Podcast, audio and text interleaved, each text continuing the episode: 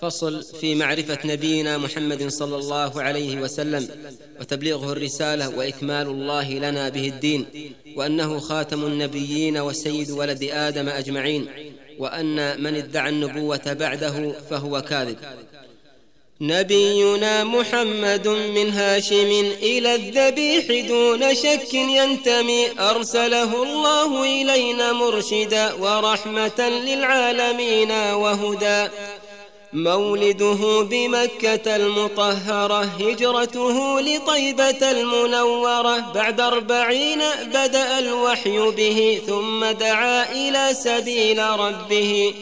عشر سنين أيها الناس اعبدوا. ربا تعالى شأنه ووحدوا وكان قبل ذاك في غار حراء يخلو بذكر ربه عن الورى. وبعد خمسين من الأعوام مضت لعمر سيد الأنام.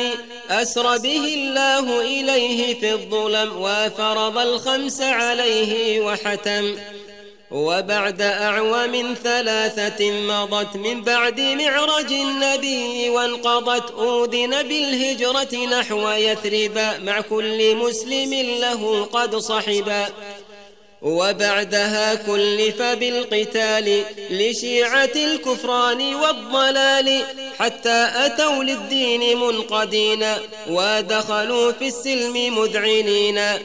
وبعد أن قد بلغ الرسالة واستنقذ الخلق من الجهالة وأكمل الله به الإسلام وقام دين الحق واستقام.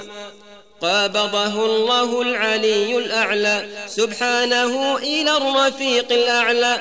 نشهد بالحق بلا ارتياب بأنه المرسل بالكتاب. وأنه بلغ ما قد أرسل به وكل ما إليه أنزل وكل من من بعده قد ادعى. نبوة فكاذب فيما ادعى. وكل من من بعده قد ادعى نبوة فكاذب فيما ادعى فهو ختام الرسل باتفاق وأفضل الخلق على الإطلاق.